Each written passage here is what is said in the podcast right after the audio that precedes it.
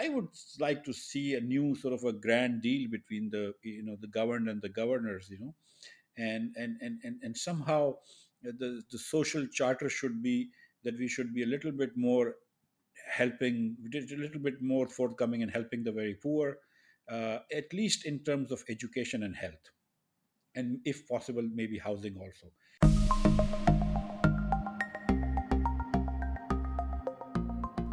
Hello and welcome to another episode of Pakistonomy. My guest this week needs no introduction. Dr. Miftah Ismail is the former finance minister of Pakistan and member of the Pakistan Muslim League Nawaz. This was a fascinating and wide ranging discussion where we talked about the coronavirus pandemic and its economic impact on Pakistan, structural reforms that Pakistan needs to pass urgently, and measures he believes his government should have taken when it was in power. Thank you for tuning in, and I hope you enjoyed this discussion. Dr. Miftah Ismail, welcome to Pakistonomy. Thank you. Thank you very much. There's a lot to discuss, and I hope that you and your family is safe and sound during these trying times, the coronavirus pandemic. I've been working from home for over a month now. And so I want to start off our discussion there in terms of you being a successful businessman, someone who's had public experience as well, heading the finance ministry in Pakistan, how do you see the impact of COVID 19 on Pakistan's economy, and what do you think is the path ahead uh, in the near terms for Pakistan's economic prospects? Uh, thank you once again, uh, Uzair, for having me. Uh, the, this this is such a very such a new problem and, and such a devastatingly large problem that nobody has a handle on quite what would happen and we don't even know what uh, how this will play out. Uh, whether it will take a few months or a few weeks or many many months to contain this or contain the uh, you know public health impact of this. Um, whether we have to have lockdowns on and off between now and whenever they come up with a vaccine, uh, hopefully next year, if you know. Uh, so, so there are lots of unanswered uh, questions about uh, surrounding coronavirus, and so it's very difficult to gauge the economic impact. Uh, but you could just say that you know the world economy has gone down, so that is going to obviously uh, decrease Pakistan's exports. Uh, people are staying home, staying in homes. Uh, there is uh, economic uh, serious economic recession now in Pakistan. Um, I think the, the, economy will probably contract. for the very poor and, and, and, and the lower middle classes, uh, this should be a very difficult time, very tough time uh, to make rent, uh, to buy food. for the daily wage workers, it should be a very difficult time. but for what it's worth, I mean, Pakistan has not shut down the entire economy. Sindh the government has imposed uh, more of a lockdown than the other three provinces. Uh, but even in Sindh, you know, things are opening up in the Punjab, for which is the heartland of Pakistan, 65, 60% of our population lives there. Um, you know, outside of larger cities like Lahore and uh, Faisalabad, most everything is open. Uh, certainly in smaller towns. So, uh, so the hardship is of varying degrees, uh, but the public health implications of not uh, closing down are also very severe. So it's very difficult to see how this will play out but nothing good will come out of this. That's for sure. And so, and go on, please. Sorry. I was just going to say, from your perspective, um, when you look at what's going on, you mentioned the exports, and obviously they will contract.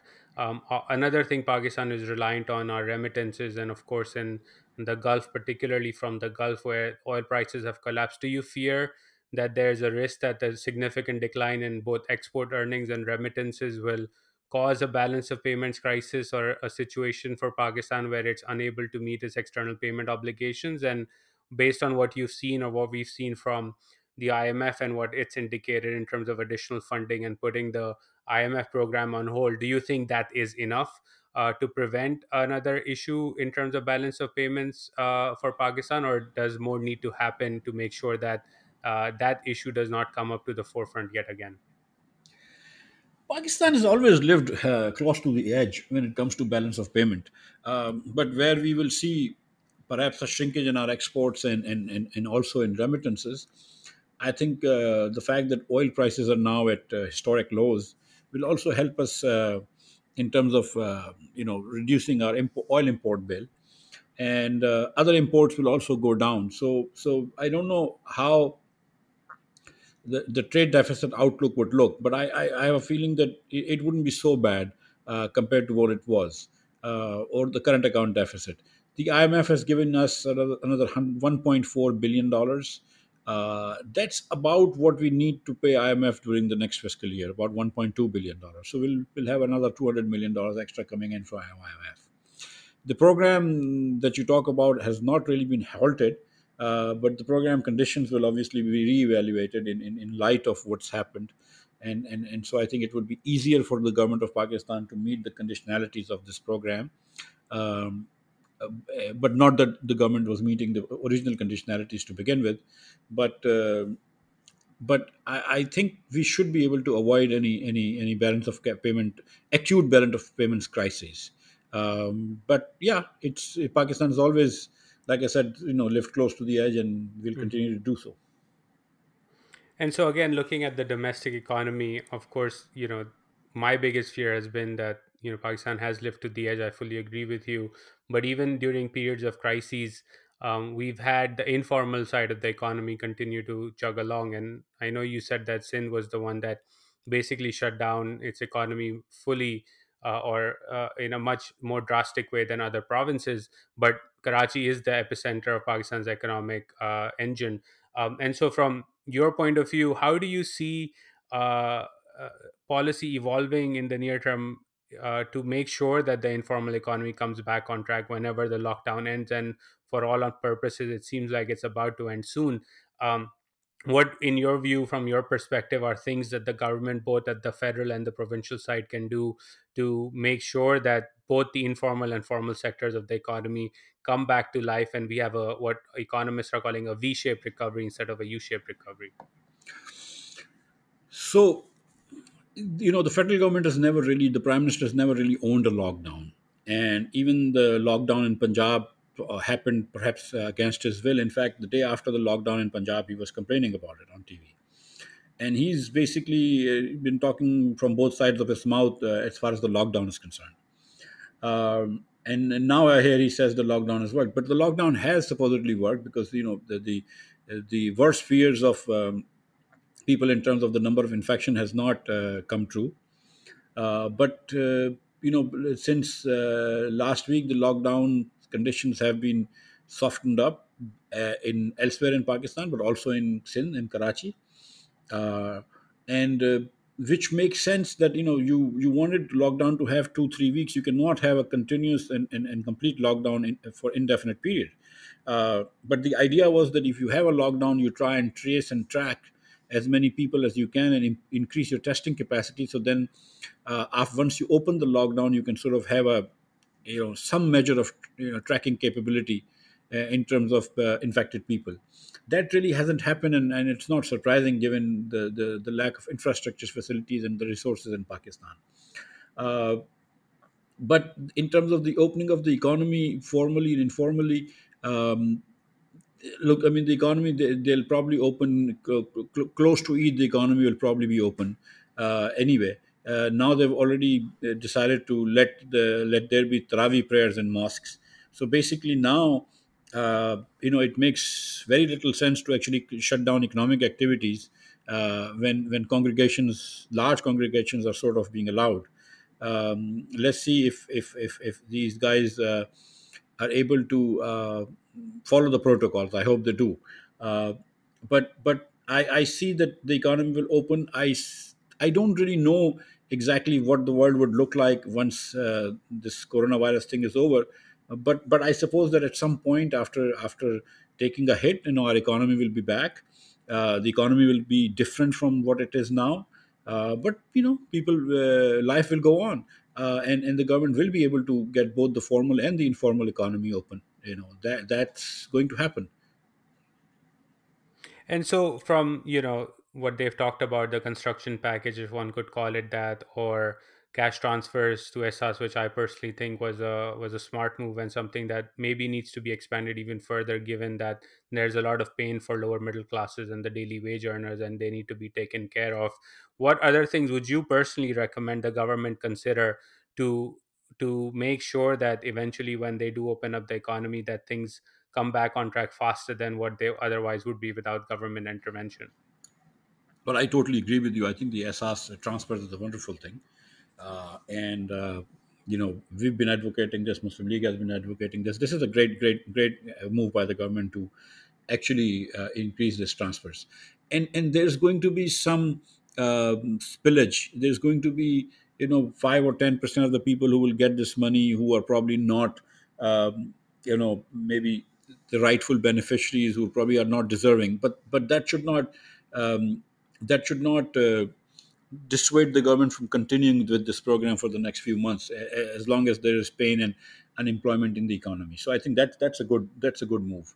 Uh, my idea was that you know there should be self registration and uh, people you know through their electricity bill and through their telephone bills can show that they deserve uh, government help, and then the money could be transferred to them uh, through a Easypaisa or any cell phone, you know, platform rather than giving cash to them, and that would uh, also mean that there would be fewer uh, congregations, and, and people will get money, you know, in a dignified manner in their own homes on their mobile phones.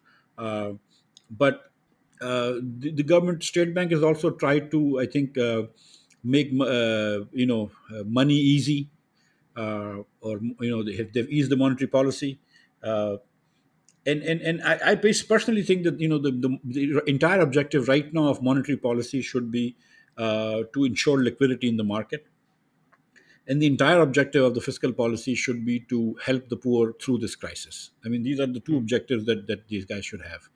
And uh, as long as you can see the poor and and, and, and, and the low income people through this crisis i think you know then like I said, opening up the economy is not that difficult, and people will figure things out. And Pakistanis are enterprising and will will live. But but you know the government has to help us through this crisis, the very poor, and a lot of good businesses there might just go bankrupt because of liquidity crunches. Uh, if you are a, if you're an owner of a barber shop or a salon or, or you know like a gym, and you have to make rent every month and you have to you know pay other employees and all that stuff and, and you have no revenue coming in it's very difficult.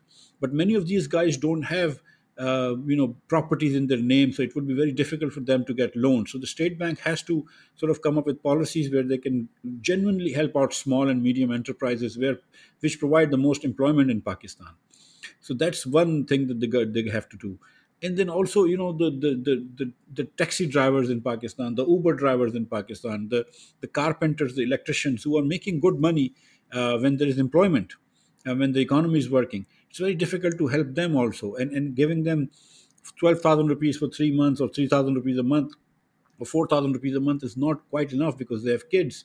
Uh, maybe the government can pick up their, the children's school fees so there are ways to go about doing it there you know so i, I think and the, but we'll have to see how things play out.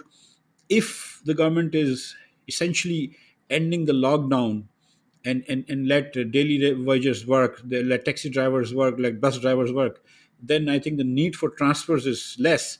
But of course then you're putting people in harm's way and in serious jeopardy of, of catching infections Yeah, and I think that's the catch 22, right? And I, I agree with you that making sure that there's liquidity in the market, particularly in, in the informal sector, is very, very important because once those transactions freeze up, it's harder to get them running again versus making sure that they keep running even at a lower pace uh, than before. Um, from your perspective, you know, my view is that no crisis should go to waste. And the PTI government, when it came into power, was facing an economic crisis. That was an opportunity for reforms. They waited, in my view, uh, too long to go to the IMF, and that was an opportunity that was missed. This is a second economic crisis that has come on their hands, and my view is this is an opportunity for passing structural reforms, significant ones that Pakistan has needed uh, at least for a decade, if not more. What's your perspective on on using this crisis as a means to pushing through those structural reforms? A, what would those be if you were to pick uh, priority areas? And B, your party, the Pakistan Muslim League Nawaz, you yourself, Ahsan Iqbal, and others have consistently talked about a charter of an economy. Do you think this is the right time for maybe political leaders and others to come together and forge a consensus on what this charter of an economy looks like, given all that's happened both in Pakistan and around the world? I, I, I, I mean, I'm not sure we can necessarily agree to a charter of the economy or a comprehensive charter of the economy, but I think we can talk about this and come up with some minimal plan. Uh, and, and at this point, I think we could do that. Uh, eh, but but the more interesting question that you ask is is you know how should what structural changes the government of Pakistan should make taking advantage of this opportunity or a crisis, as you say, uh, and which is an opportunity. I, I, I would you know I would sort of think that uh, what what what what's very clear now is that it, Pakistan is a society of a few haves and, and a vast sea of have-nots, and the have-nots have not been dealt a fair hand. And you know it's so much easier to uh, it's to get government handouts if you're rich, and the amount of money and subsidies that we give to fertilizer companies is far more than what we give, you know, in BISPs and Ehsaas now, what they call it, and all these stuff. And I, I, I would like to see a new sort of a grand deal between the, you know, the governed and the governors, you know, and and and and, and somehow the the social charter should be that we should be a little bit more helping a little bit more forthcoming and helping the very poor uh, at least in terms of education and health. And if possible maybe housing also. But health and education i think we should have reasonably good quality health and education in pakistan uh, for all of pakistani children so that they have some shot. Now there are many many issues about how we educate and you know how we fail our children. Uh, you know teaching them in the wrong language you know not in their mother tongue and stuff like that um, and, and rote memorization and all that stuff so, so that i mean a lot of money that we spent on education is essentially wasted um, and we have to rethink that and think smartly. I think the health problem we really have to take care of the poor people's health. Um, and, and and and for instance, I was just thinking, you know, the government was talking about opening up the factories, and a lot of factory owners were very desperate, really, to open up their factories. And one of the proposals was that, you know, to make the factory owners responsible for the health co- cost of all their workers but why not do this forever? I mean, you know, why? I mean, uh, typically in Pakistan, you have to pay EOBI, which is Employee Old Benefit, Social Security to the provinces. Uh, then you have to pay Workers' Profit Participation Fund and Workers' Welfare Fund. You know, we could either end all these taxes except for maybe EOBI or even end EOBI and and and and make private employers, certainly employers who have more than four or five hundred employees, responsible for the healthcare needs of all their employees and their families. And and I think that that may be a good deal, and I think that a lot of employers would be ready, and the quality of educa- healthcare would obviously increase. And and, and and and and if we make certain structural changes, it would be easier to get all the employers to you know make all these employees regular regularized in their jobs right now people often hire contractors and hire employees through contractors so they're not proper documented employees of their company so there are ways to do it and i think there are you know there are ways to make structural changes uh, but i would like to sh- to have to see a greater shift of resources towards the most poor towards the very poor especially in health and education Hmm. I, I, I completely agree. And I think it's important the, the thing that you pointed out about restructuring the essentially a social contract between the state and its people, particularly the have nots, the 99% of society. And I think um, it is about time in Pakistan that conversation happened. Um, it's happening here in the United States as we speak as well, although in the US context, like Pakistan, it's a very polarized environment. So I don't know what kind of um, uh, agreement can can be made across the aisle. Um, probably the same is true in in Pakistan as well. Um, but I th- this idea that you know you need a restructuring of the social contract and diverting resources to education and healthcare. Um, the the the person on the flip side, if I were to be the devil's advocate, would argue is where would you bring these resources in from? Pakistan's fiscal deficit um, is a chronic problem. Um, its external sector has been a chronic problem. Um, so, where do you find the money? You've been in the finance ministry, so I would like to hear your perspective in terms of if you were to do that, um, where is the diversion of resources going to come from to make that happen and make it a reality? Okay, that's a very, very good question, but unfortunately, it's also a very difficult question to answer. uh, the, the okay, so uh, in in terms of our budget, there are structural issues because of which our budget deficits are very high. In particular, I mean, uh, about six tenths of one, uh, six tenths of the, our budget revenue. Sixty percent of our revenues actually uh, from federal revenues go to the provinces, which make um, federal deficits, you know, almost chronic. Uh, and in the beginning, provinces were getting a lot of money and they were not able to spend this money. But now, obviously, people figure out the way to spend money. So the provinces are also spending as much money as they get. So deficits have become really big in Pakistan. Uh, I think I think that you know, um, a there's I mean, there is, for instance, you know, I mean, the government of Pakistan does give subsidies to the rich people. So, I mean, we can just, you know, sort of divert that subsidy towards the poor. Uh, but there's more to that. Uh, if you want to spend more money than that, I think I, I would. I'm not really a pro-government type guy. I'm not a leftist guy at all. Um, so I would actually use private, public-private partnerships in, in many of these things. And, and, and not private sector. And in, in oftentimes unfortunately in pakistan public private partnerships are just basically given to your cronies and friends you know in the Mm, private sector to make you know lucrative money. But i'm talking about real public private partnerships competitive you know and economically efficient private partnerships which will bring in a lot of money in education and hospitals and health. We can obviously do that uh, but but really generating resources, additional resources, is not that difficult. Uh, it's it's if once you have a will, you can sort of do that. Um, you don't necessarily divert money from elsewhere. You actually make the pie bigger, and you actually make certain changes in in in in, in NFC awards and others, so you can ensure.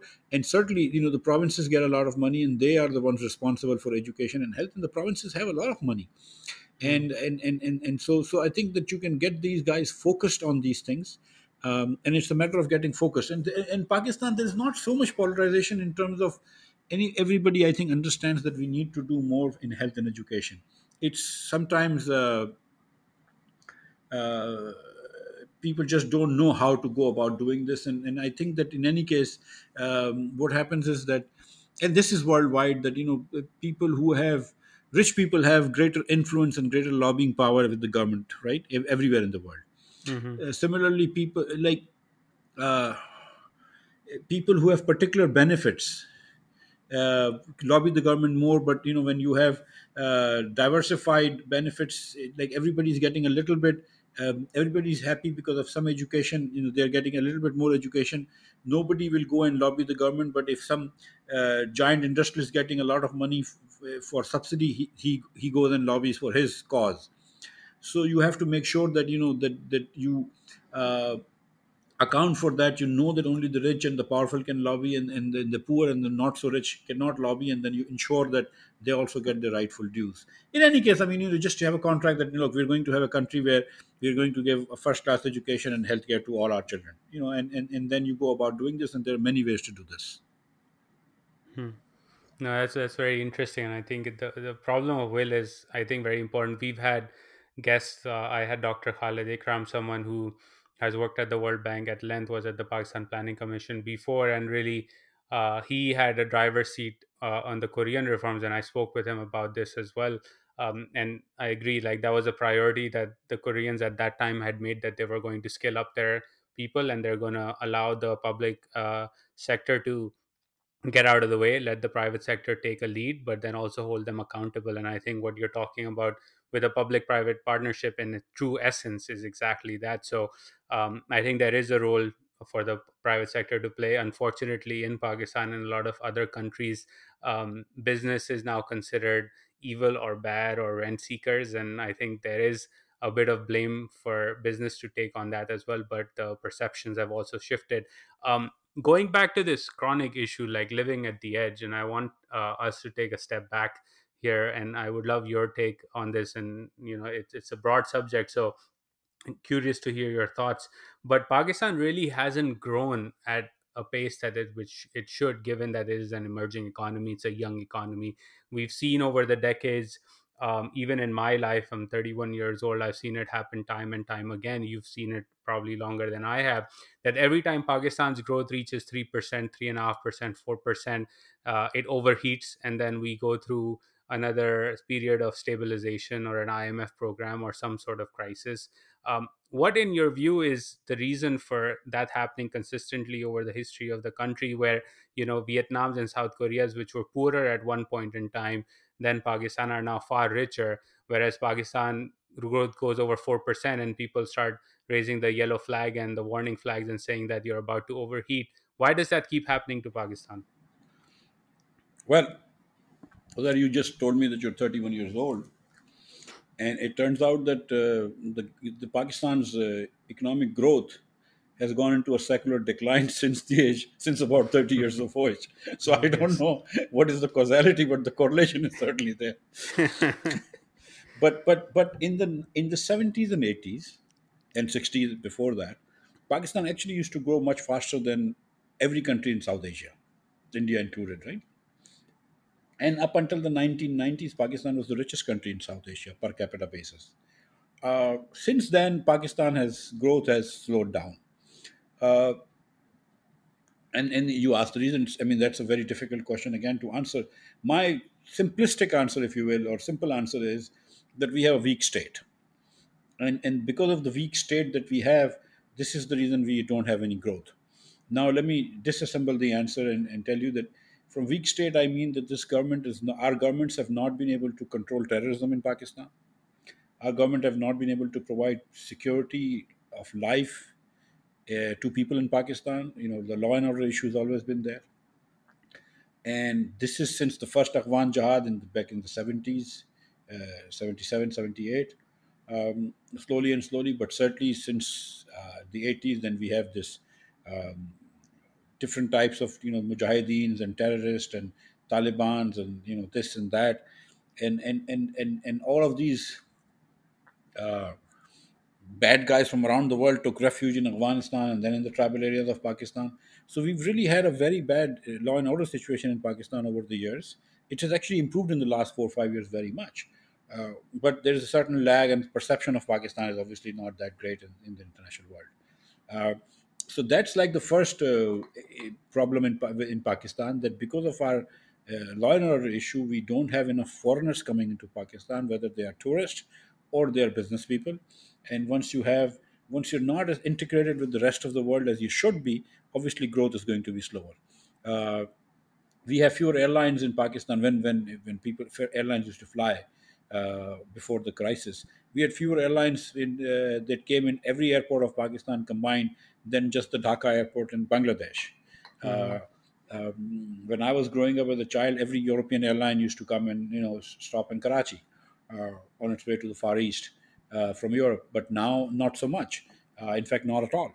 Uh, the only European airline I think that comes is British Airways that comes to Islamabad a couple of times a week and and and, and so uh, Pakistan because of law and order I think is the single biggest problem in Pakistan and that's because of the weak state a, stronger state that could have punished people uh, that would have taken people to task that could have prevented the law and order from deteriorating would not have caused this problem. The second issue is uh, the legal system in Pakistan is not so good. Um, you know the, you don't get justice in Pakistan in, in timely manner. If somebody you know if a tenant decides not to move out of your property it will take you years literally decades to get the tenant of your of your property. Um, companies go bankrupt and, and and even though the bankruptcy laws are very clear in pakistan and very much in the favor of banks but even so defaults happen and banks are not able to recover uh, their money from industrialists that makes you know interest rates high and, and loans costly to everybody even to the good people. Uh, and, and, and, and, and, and, you know we talk about corruption in pakistan all the time but in the last 20 30 years obviously there has been corruption. But i do not know of many people who've been convicted of corruption. On the other hand of course the government you know puts uh, opposition politicians behind bars for no no reason at all. But the thing is including yourself. including myself. Um, when when seriously i mean but but you know but, but i'm not important but the, the point is that that uh, obviously there has been corruption in the last 20 years but we don't see any single one person or you know many people who've been convicted of this. Uh, so th- th- our legal system is really bad. And if i could change one thing about pakistan i would change the legal system. Before anything else i would change the legal system. And and and and, and, and if, if if you know they say if property rights are properly assigned and they, from that that means that if legal system is working out well then then you know then uh, the chicago school theory is that everything else will take care of itself and people will come up with you know uh, economically efficient you know deals and bargains and you know institutions and things will go on but the fundamental thing that the state has to provide is a is a predictable legal system that has not happened in pakistan uh, then of course uh, you know we have this uh, bureaucracy in Pakistan, uh, which which has very perverse incentives. If you go into, if you join the civil service at grade 17 or CSS as they call it, uh, you retire at grade 22 and you keep getting promotions. If you do not, even if you do nothing, the, you can't get fired, and so there's no incentive of doing anything. And God forbid, if you did do something, uh, and some next government didn't like you, they can always put you in jail for misuse of authority and all that. So there is obviously a paralysis, and nobody really wants to work. And unfortunately, what has happened in Pakistan is that it's like a two-tier system, where the Gora Saab left, and and, and, and and now we have the new Gora Saabs who come into the CSS. And if you, no matter how smart or brilliant you are, if you're not the CSS, if you're not in the 17 to 22 grade angle, you know you could be starting at grade one or grade 10 or whatever, and you you are relegated to one to 16 grades. You know, uh, and and and so I mean I think that we need to revamp our bureaucracy. Uh, there are some very very fine people in the bureaucracy, and we obviously don't pay them enough, and we should pay them more. Uh, but that but as a as a structure, we have to change it. Uh, we, we are using a lot of colonial structures, both in, in, in, in bureaucracy and also in the armed forces, where you have PMA graduates, you know, who are distinct from you know the other army people, Jawans, and we have to sort of think about this and change this. And just as in the army you know like you get retired or you don't get promoted if you're not serving well i think some sort of an you know attrition system and some sort of a retirement system has to be introduced in the uh, civil service.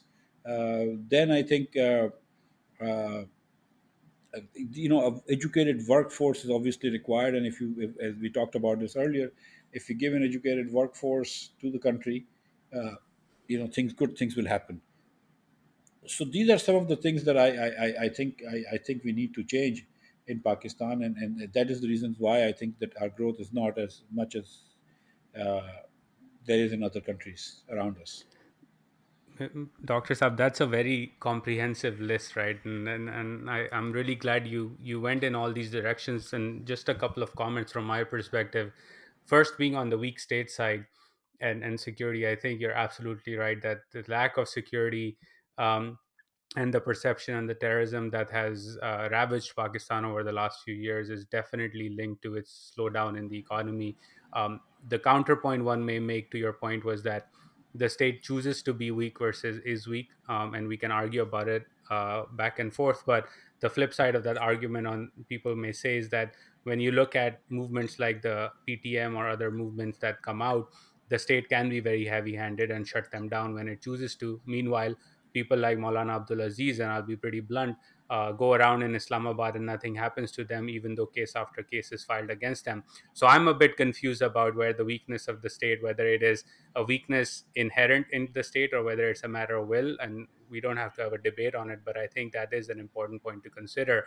Um, the legal side you're absolutely right right? When you look at cases like the pakistan steel mills Reko Diq where pakistan lost in international arbitration Karkey which pakistan had lost and and the pti government recently uh, agreed to terms and is trying to settle it um, that obviously has a major impact. But you look at the superior judiciary right now it's going after health ministers and intervening yet again in the affairs of the executive. And i, I agree that something has to has to happen there um, and of course the bureaucracy and and and, and corruption issues related to that um, are important. And i think like it's worth pointing out to the listener here that when you compare pakistan's corruption perceptions or corruption data uh, with bangladesh with vietnam with even china uh, pakistan is actually perceived to be a less corrupt society but it grows uh, slower. So this whole argument that you know true corruption uh, no one can deny is bad for an economy but how closely it is linked to economic growth is something that can be debated and this mantra that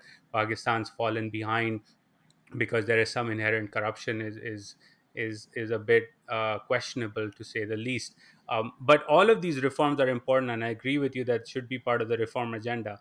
My question to you is that people will turn to you when you raise these points and and ask that you know you were in government. The Pakistan Muslim League Nawaz has a pretty strong majority in parliament a few years ago. Um, why was it not able to do these structural reforms? And from your perspective, are there two or three key areas on the reform side or on the economy side where when you look back and say maybe we should have done something differently back then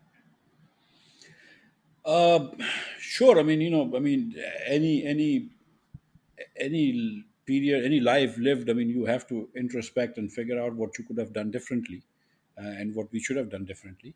Um, and so I'll, I'll point that out to you. But let me just first uh, correct that that we had a, majority in uh, the National Assembly, but we did not have a majority in the Senate, and we did not have the two-thirds majority to in in, in the chambers to uh, bring about a uh, constitutional amendment. Okay, so so our powers were there, but they were not absolute uh, in terms of uh, changing the constitution. Now, uh, and which would and deep-seated reform would require that.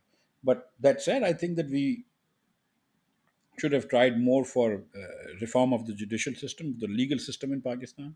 You know, uh, making sure that um, what they call uh, sasta or asan insaf that you know uh, there should have been you know uh, we should have made some changes in the legal system. I don't know i'm not a lawyer so i can't tell you what uh, to make sure that uh, the legal system becomes more predictable um, and, and, and, and, and easy to understand and easy for uh, common people and businesses to navigate. So that i think uh, we tried, I guess, but we should have tried more, I guess. So that's that's I think that's one shortcoming uh, or make, mistake. I think also that although we again we tried uh, to change NAB laws, and Shahid Abbasi is on records having said that he was informed by people that uh, then Chief Justice would have struck down any changes in the NAB laws he would have brought about. Uh, but again, I think that we should have maybe tried harder to um, change the NAB laws. I know that there was a one point that we had an agreement with People's Party and PTI on the changes in NAB laws, but then this is before Panama happened, and then when Panama happened, those guys backtracked. But that's one uh, that's one area I wish that we had reformed NAB or ended finished NAB. We, I wish we had uh, changed uh, legal systems in Pakistan and made it more easy. Uh, those two things spring up. Uh, and, and the third, I would say, is that uh, again i think not for lack of trying we did try and that i think we should have there's a national uh, finance commission award. We are still on the seventh national finance commission award. And i think we should have done an eighth national finance commission award or at least you know we did try to do it and and brought about some sort of a consensus to uh, to see how we can address this structural uh, problems that we have with our federal budget deficit. Interesting that you know one of the things that people point out as one of the key shortcomings of the Nawaz government were the overvalued exchange rate, um, which was primarily before your uh, entry as finance minister, and then the fact that Pakistan was facing the IMF as the PMLN was uh, leaving office. Um, what would your response be to those who would say that you know a forex reserves are built up on the back of borrowing and went up to about 24 billion dollars um, in the middle of the PMLN tenure and by the time the Nawaz League was out of power they were you know at, at serious lows and the currency was under pressure and knocking Pakistan was knocking again on the IMF stores uh, what's your response to those that say this was perhaps the most serious uh, mistake or shortcoming of the PMLN administration I, I, I thought that we were a little late in in, in, in, in in the day in in in, in uh, devaluing the, the rupee for sure. I mean, you know, I think we could have done it a little sooner. Um, but I, I think that if you look at the politics in Pakistan at the time, um, when I first devalued in December, you know, the main opposition leader then, Imran Khan, actually criticized that, you know, you're making everything expensive and you're making the debt more expensive and this and that. And in four or five years' time, Asad Umar, who would tweet about everything, never tweeted that, you know, we should have actually uh, devalued the exchange rate. No independent analyst, no economist uh, in Pakistan, except for a few, uh, except one or two, in fact, would talk about devaluation. You know, nobody actually did. Um, and n- none of the opposition did. And then, as soon as the government left, uh, these guys, I mean, I started the devaluation. I brought it from 110, 105 to 115 and and, and, and, and PTI came at 122, I think, and then they devalued to 145 or so, uh, but with no ex- no improvement in exports. In fact, the uh, increase in exports in the year that uh, Shahid Abbasi was the prime minister and I was the finance minister was 13 percent, uh, which is the highest growth in exports in 10 years. And uh, in after that, after us, when they uh, came into power, they devalued the currency by 20, 30%, 35%, and then they actually had a 2% decrease in exports to show for. Uh, so not only did they devalue a lot, and very quickly, but they had nothing to show for it. Uh, now, the thing is that when you devalue a currency, in in in, in you have a one year window or six months window where you can uh, sell things and, and you become more competitive. Then obviously relative prices catch up. Wages catch up inflation catches up and, and everything catches up. Uh, so just by devaluing the currency you will not increase exports. You have to do real reforms and real things um, which i think pti was unable to do. But surely um, because of the uh, CPEC uh, because of uh, a lot of uh, power generation needs and power generation being set up in Pakistan because of a lot of machinery exports imports. Uh, we had a very large import bill, and and that's why we're running a high current account deficit. Now it turns out that having a large current account deficit is not bad in and, in and of itself. In fact, you would ex- expect developing countries to run a current account deficit.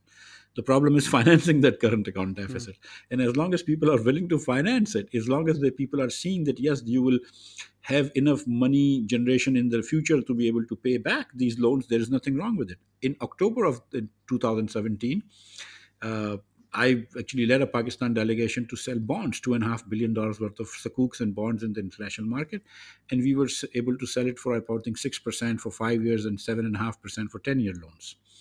Uh, in in April of uh, 2018, the month we month before we left, in fact in May of 2018 also, an international bank, an American international bank, was willing to offer me two billion dollars at eight percent for two years at swap and I didn't take it because I thought, no, we are now going and the next government will decide this.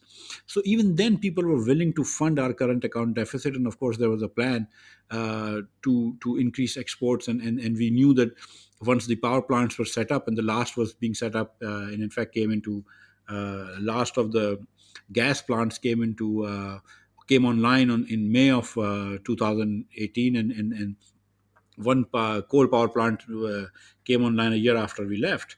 Uh, so we knew that imports were going to re- you know, decrease a bit, and they have decreased. You know, since the machinery imports have decreased, and and and we thought that we had a plan of uh, bringing in enough Chinese investments from China uh, in, in in industrial parks that we were making uh, that we would be able to uh, bring bring a reasonable increase in exports. Uh, that said, yes, I mean, I, I concede openly that uh, if I were the finance minister a little bit ahead of time, I would have devalued the currency a little sooner. Hmm. Uh, but I, I, I, don't think that that that that the, the, the reason Pakistan's economy has suffered so much, the reason we've gone to 1% growth or 2% growth from the 5.8% growth that we left, is because of a little late devaluation. I think that, uh, and I'm really surprised that uh, people of the caliber of Asad Umar Saab and, and Razak Dawood Saab, very mature politicians and, and, and you know, business people, who would actually, after they came into the government, start talking about how Pakistan was going to go bankrupt. This is Asad Umar's word. Or how Pakistan was on the verge of default. This is Mr. Razak Dawood's word. Uh, and yet, I know that when Asad Umar was leading Engro, and Engro was one of the, the largest debtor in Pakistan, Asad Umar never said that Engro was looking at bankruptcy and Razak Dawood Saab obviously owns this huge company called Descon, and he never says that, you know, even if it were true, not that it is, that we are looking at default. These are not things you say, you know. And, and in, in, mm. in, in, in, order to badmouth the Muslim League, you know, Imran Khan Saab going around the world and, you know, saying, oh, there is so much corruption in Pakistan and everybody is a chore except for him and and you know and and irony just died but you know but but but but you know and, and, so, so so they basically just turned off the rest of the world from investing in pakistan or invest buying pakistani bonds and all that. And yet you know when when when when in the current governor came and they started giving 13% 13.5% interest rates on pakistani rupee you know they still were able to get 3 billion dollars of foreign money. So people were still willing to invest in pakistan. Mm-hmm. you know it's just that we we got them to invest in pakistan at 5 6% and these guys are paying 13 14% for that. Uh, but so I, I think that the crisis in pakistan really came uh, after these guys uh, not because of their quick devaluation. That's not what happened but once they started speaking ill of pakistan once they started speaking badly of our economy and, and they uh, then they went ahead and then they raised every conceivable price. Saying oh miyan sa price nahi the. So they went and they increased electricity price by god knows 100% or something or average 50% they increased gas prices for absolutely no reason at all by 50 60 70% 80% uh, in industrial in the case of industries in sin 100% uh, so when you when you raise these prices obviously you've made uh, businesses uncompetitive vis-a-vis the rest of the world. So the, the advantage of devaluing the currency was dissipated right away. And and and it turns out and this is something that uh, you know political economy teaches you not so much economics that you have to think about this. Just because uh, we are circular deficit and you increase a tariff does not mean the circular deficit will go to zero. What happened is that circular deficit still stays. And and the reason stays is that inefficiency grows up goes up. And so so so by increasing prices they actually made it possible for them to you know become more inefficient become lazier. Uh, the bill collection went down. There's not been a single improvement of even 1% in, in, in transmission and distribution losses um, you know these guys were importing furnace oil i don't know why um, when you had so much cheaper lng available which is twice as efficient. So, so they've made some mistakes. Perhaps uh, I'm not claiming that their mistakes were intentional, but they've made mistakes, and I, I think that you know this enthusiasm for raising prices for raising power tariffs for devaluing the currency and doing everything opposite of what we did i think was a little much. And and, and then you push the economy into recession and now it's very difficult to change sentiments you know? It's not so easy to do that.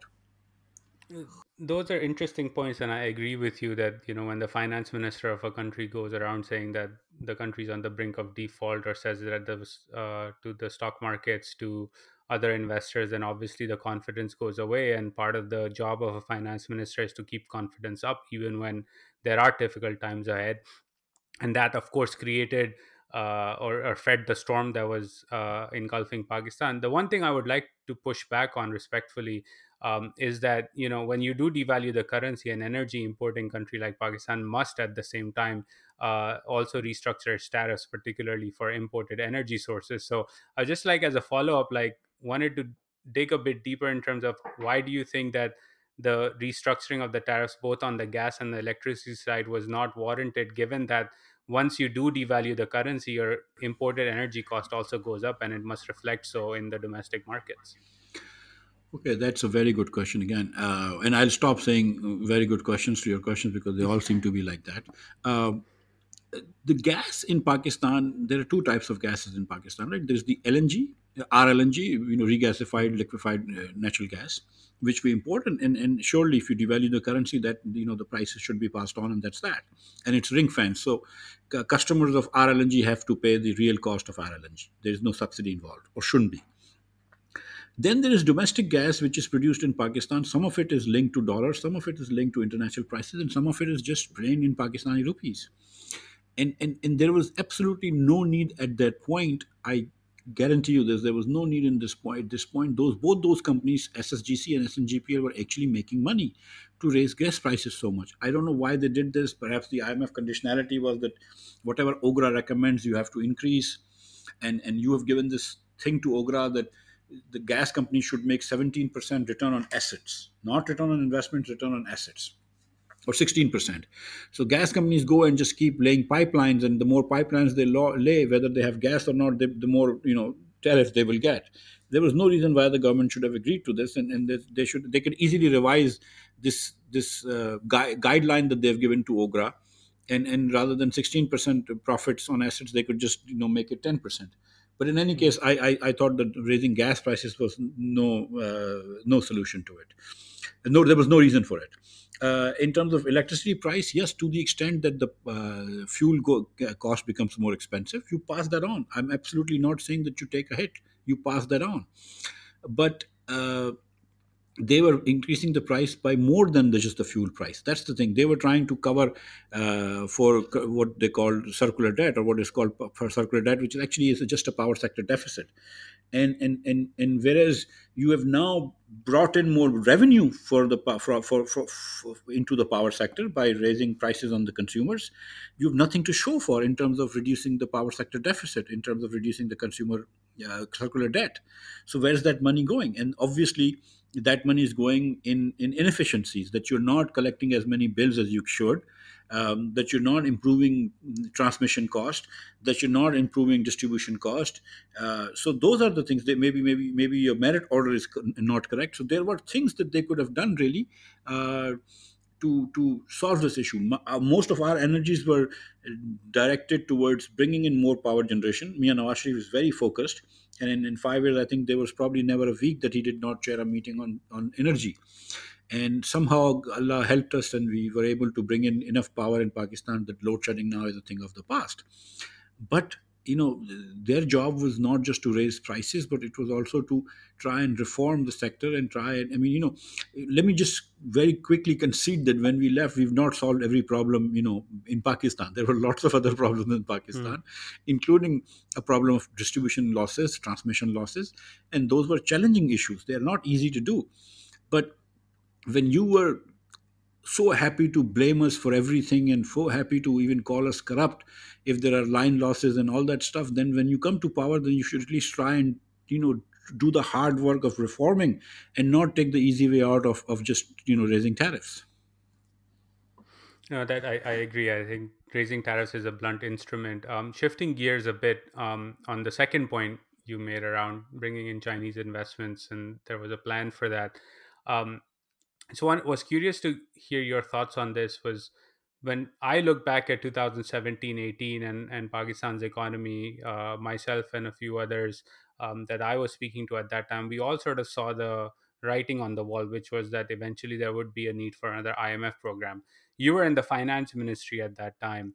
And as you were leaving office and elections were around the corner, from your perspective, were you looking back at the future and saying, if you were to come back as finance minister and the Muslim League Nawaz was elected, was there a recognition that IMF was the only way out for the economy, or did you think that no, yes, the situation is uh, is getting worse for the economy, but there could be a soft landing and the economy could have that soft landing and continue to grow without going to the IMF? What were what was your thinking at that time as the economy was slowing down?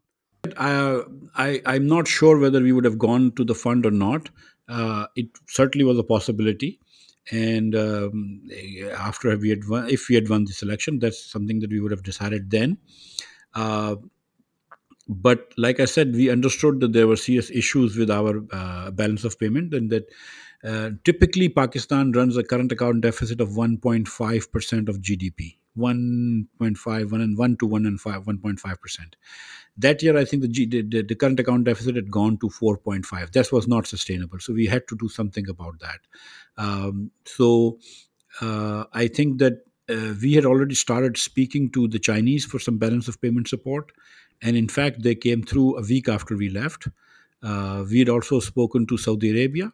Uh, and they, and along with UAE, came through uh, after the new government came in, which is just as well because obviously they would um, uh, establish goodwill with the guys coming in and not with the guys going out. Uh, but I think that once they had this kind of support, uh, uh, because they'd spoken so badly of the Pakistan's economy, the foreign uh, banks and was, were not willing to fund them, nor uh, was anybody willing to buy Pakistani paper, euro bonds, and sukuk, etc. And uh, just as you cannot run a business uh, with without a bank by just borrowing from friends, so you cannot run a country by just you know getting money or borrowing from friends. You have to have uh, uh, you know the ability to tap the international markets. They had lost that ability, so then fund was the only option. Then they should have just you know given that they had lost this ability, they could have just gone to the fund. Uh, in the end, I think that they waited too long and uh, and and and then once they went to the fund, I think this uh, requirement of accepting um, such a high interest rate, uh, this requirement of accepting to raise tariffs uh, of electricity and power by so much. Uh, were I think wrong strategies, both from the point of view of the International Monetary Fund and from the point of view of the government of Pakistan. Uh, if Pakistan has had 12 or 18 fund programs and has only been able to complete one during our tenure and not able to complete ever, then it's obviously the government of Pakistan's fault, but it's also the IMF has to also, uh, you know, look itself, um, Hmm. uh, think about it itself that, you know, what's it, what is it that it's doing wrong in setting up these performance, uh, uh, you know, benchmarks uh, that Pakistan is not able to meet. And uh, for instance, I mean, you know, I mean, in, in circular debt, I would have I would have kept uh, I would have kept a benchmark of what is the new addition to circular debt and not worry about how much tariffs you raise. You know, because you've raised all these tariffs, but you know there's no improvement in circular debt. Whereas obviously the desire of the fund and the government of Pakistan has to be to reduce um circular debt, not just raise tariffs for its you know for its own sake. Uh, I think this uh, raising interest on forward-looking inflation. I think that just was uh, very disastrous for Pakistan if you would allow me uh, a few seconds, uh, I'll just tell you that look, Pakistani government is the largest debtor in Pakistan. So, one percent interest increase of one percent in interest raises our uh, deficit by uh, raises our uh, debt servicing and hence the deficit by 250 billion rupees a year. Mm. If you then raise your interest by six percent, that means that you are paying 1500 billion rupees extra in interest rates now, that 1500 billion rupees has to come from someplace. Um, so it has to come from either the private sector. Uh, but since the private sector has no money because private savings is about equal to private investment, so it has to come from foreign savings. And when it comes to for foreign savings, it actually means that your current account deficit will never actually decrease substantially as long as your budget deficit is so high. So the policy actually was contradictory that on the one hand you're raising interest rates so much, uh, that your deficits are going to go up but you know and you're also uh, you're devaluing the currency to bring the current account deficit down but uh, your borrowing needs from foreigners actually is not going to allow you to bring the current account deficit down. So there was some contradiction in this policy and and because of that you know we were able to slow down imports a little but we were absolutely not able to increase exports uh, because you still needed so much foreign savings to come into pakistan. Uh, to finance the budget deficit. Uh, so I, I, think now, obviously, you know, uh, well, we've crossed the Rubicon, if you will, but in, you know, and, and, and we've we've we've now have nine percent interest rates, which in terms of forward-looking inflation is about zero percent. they say real interest rate. Mm-hmm. I think that they, they might even want to decrease the interest rate a little bit more, uh, and uh, you know this huge transfers to just banks over the last year has, has really not been helpful to the Pakistan economy, raising interest rates so much. That's interesting because you know I disagree a bit there with you because raising interest rates because the government is the biggest uh, uh, borrower in the country and it uses that money primarily uh, to then develop or have large scale public sector development programs which then are linked to machinery imports etc that creates a current account deficit. So it's a cyclical thing there. I don't know how the state bank could have managed to slow down the economic growth and therefore rein in the current account deficit and control what it needed to do on the external side without raising interest rates. But i understand that it is it is a difficult situation because once you do that you enter into this uh, self-reinforcing cycle where the cost of borrowing goes up therefore the fiscal deficit goes up therefore the economy must slow down even more to make sure that mm, you know the numbers are being met and the targets with the imf are being met. And it, it's a it's a it's a very tricky challenge once you enter that scope um, especially if you as a government have, have been unable to borrow from international markets because you've said that you're on the brink of default etc um, can i just in- interject here and, and no please go ahead. That look, uh, the idea of slowing down the entire economy for uh, slowing down imports, which is only 20% of our current uh, economy, did not appeal to me so much. Uh, you know, I thought, fine, if you're going to, you know, let our current account policy or our trade policy be expressed through our exchange rate policy. And, and, and so it was okay to, you know, maybe devalue the currency. Uh, but then uh, devalue the currency and at the same time raise interest rates so much that mm. a hmm. the deficit goes up and, and the deficit goes up means you need foreigners to save to transfer their savings into pakistan to finance your deficit means that your current account deficit is not never going to go down uh, i thought that was a little bit too much uh, you know I, I, they could have raised the interest rates by a couple of percentage points if we, we left at six and a quarter they could have taken it to maybe nine nine and a half uh, and, and, and waited it out and see what would have happened what happened was that when when they raised all these prices of tariffs and all that and much of that inflation then in pakistan was actually because of increase in government prices, not because of Yeah. expansionary monetary policy, right? When they increased these prices, what happened is uh, that there were supply shortages. Uh, so uh, I, I, I, I give you an example.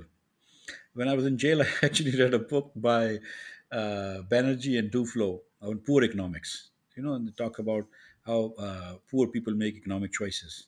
And, uh, and, and at the same time, there was a police uh, guard in our jail cell uh, whose family owned six and a half acres of land somewhere near Faisalabad and and these are small Mm. land holding and, and and they used to grow vegetables and all that well that year actually they did not grow any vegetable because they couldn't afford to buy any seeds and and this was Mm. basically you know Duflo's and, and Banerjee's and Duflo's book writ all over really uh, uh, so I was reading the same book and I was talking to the same guy, this guy, and I would really understand so much of why his parents were choosing to do, you know, choosing making the choices that they were.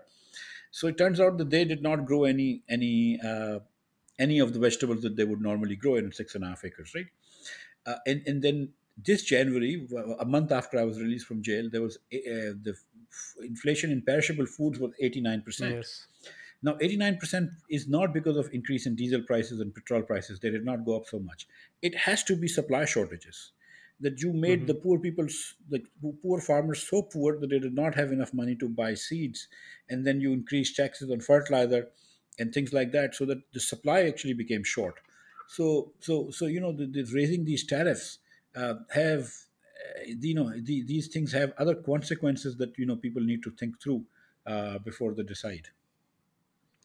No, I completely agree, and I think those supply shocks, right? Even today in coronavirus, like that's my biggest fear is that as things freeze up in the formal and the informal economy, um, if you if you look away from the agricultural markets in Pakistan and and if there is a risk of a supply shock yet again, you are looking at much much dire situations because if inflation, particularly for perishables, shoots up yet again, then that 3000 4000 rupee Ehsaas cash transfer doesn't mean much because inflation will erode their purchasing power really aggressively right? So i think that's a very important point that people at times miss is that the the the rapid rate of increase in inflation has the tendency particularly in in pakistan where the un, unbanked population or underbanked population is high because they won't spend on making buying those seeds or buying that fertilizer which then means that you can't feed people and then there's an inflation shock on top of everything else so i think that is a very important point and I, i'm glad you raised that speaking of jail um, and i'm gonna you know as we as we head to the end of our conversation um, to a couple of personal questions. I am a Memon. I mentioned that to you before as well. And I remember growing up, you know, looking at my elders, even my father or my grandfather who was alive uh, a few years ago, you know, there was this view in the Memon community that we stay away from politics. Um, and that we do our business, we do charity, we try to help the poor and, and be giving and helpful as we much as we can, take care of each other. But politics is not for Memons. You are a successful businessman, and then you as a Memon decided to enter politics and i'm curious as to what your thinking was and why did you decide to go uh, and cut against the grain which is essentially our, our view as a community that politics is not for the Memon community essentially would be the mainstream view Um I mean, look, I have a PhD in public finance and political economy. Okay.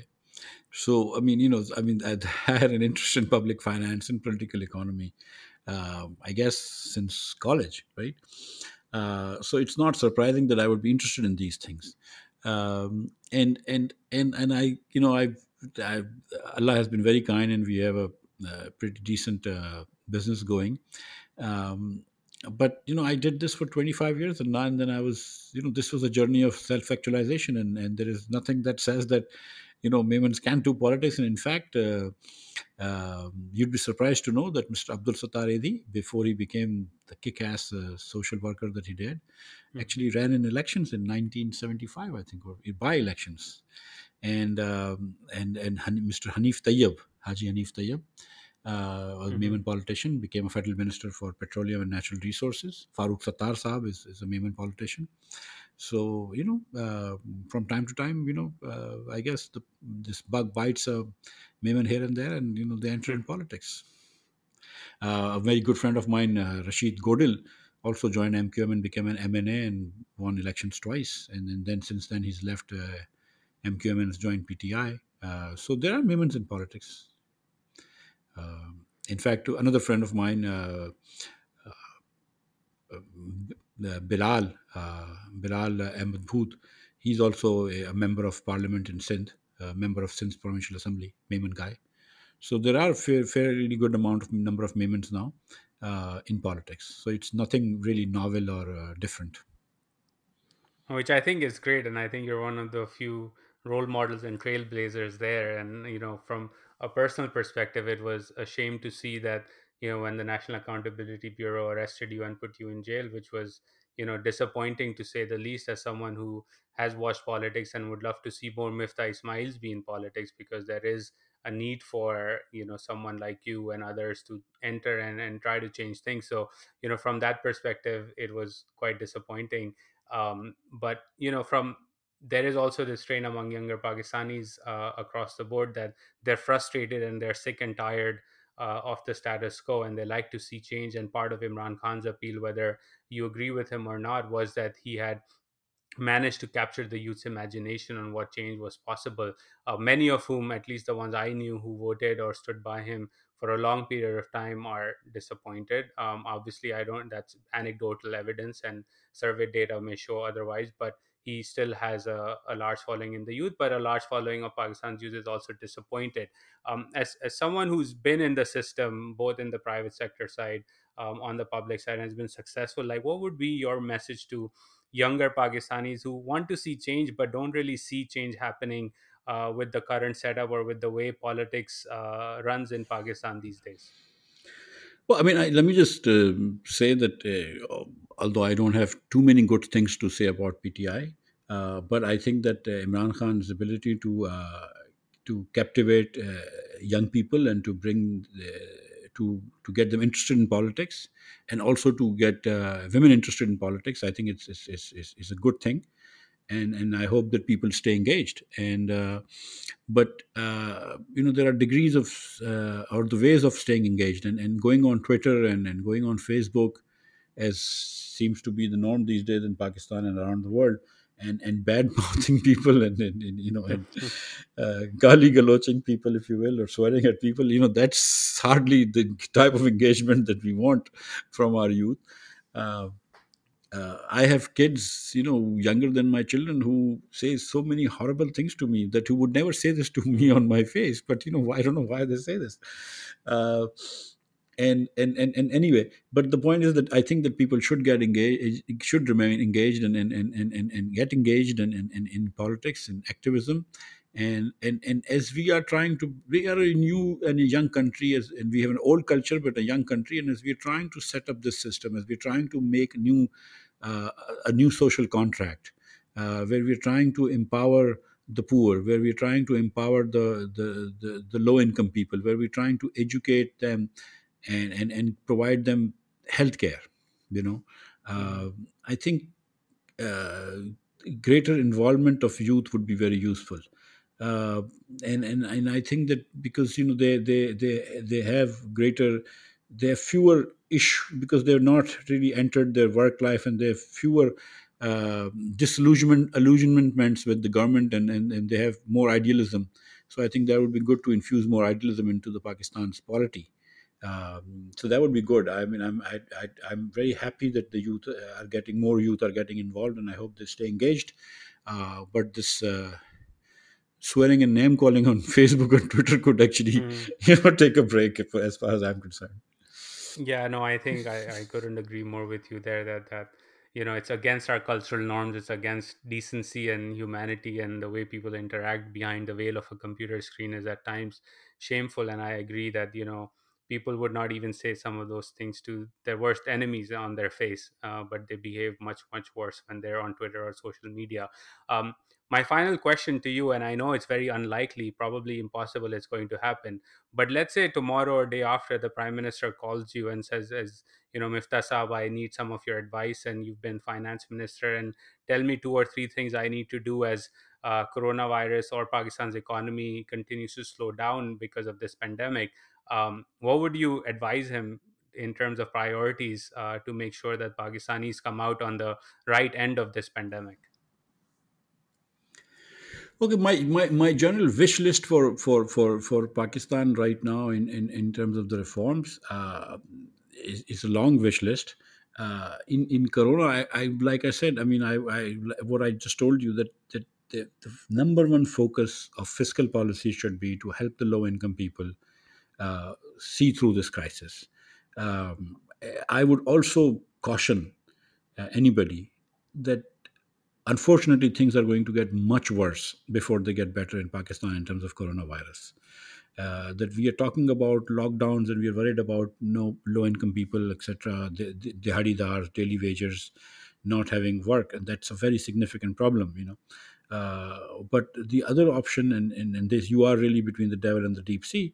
The other ob- problem is, is, is is the spread of infection, and I I see that by 15th of May, God forbid, we would have horrible numbers of you know of, of morbidity and, and mortality in Pakistan. So I, I, I think that we have to be very, very cautious for the next 15, 20 days. And, and unfortunately, I see that Pakistanis, private sector people, private people individually, and uh, the, government is not really. Um, I, I think they're not getting the power of exponentials you know and, and and how things things will get much worse before they get better. I hope that i i hope to god i'm wrong but i would at this point think that that's uh, something that you know i if i were to advise somebody i would say just be very very careful for the next 15 20 days.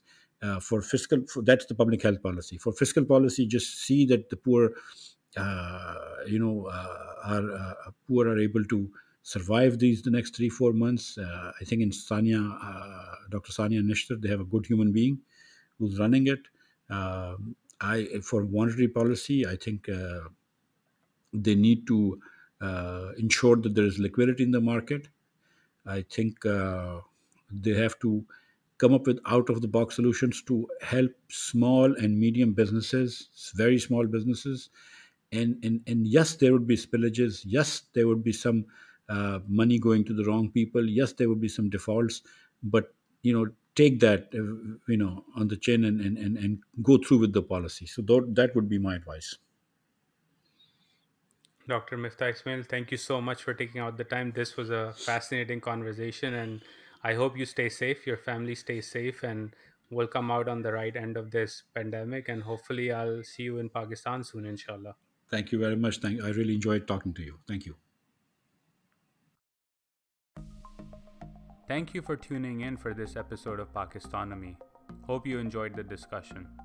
If you like this podcast, please do subscribe to it using your favorite podcast app and do share it with your friends and family, as well as on your social media. Hope you tune in next time.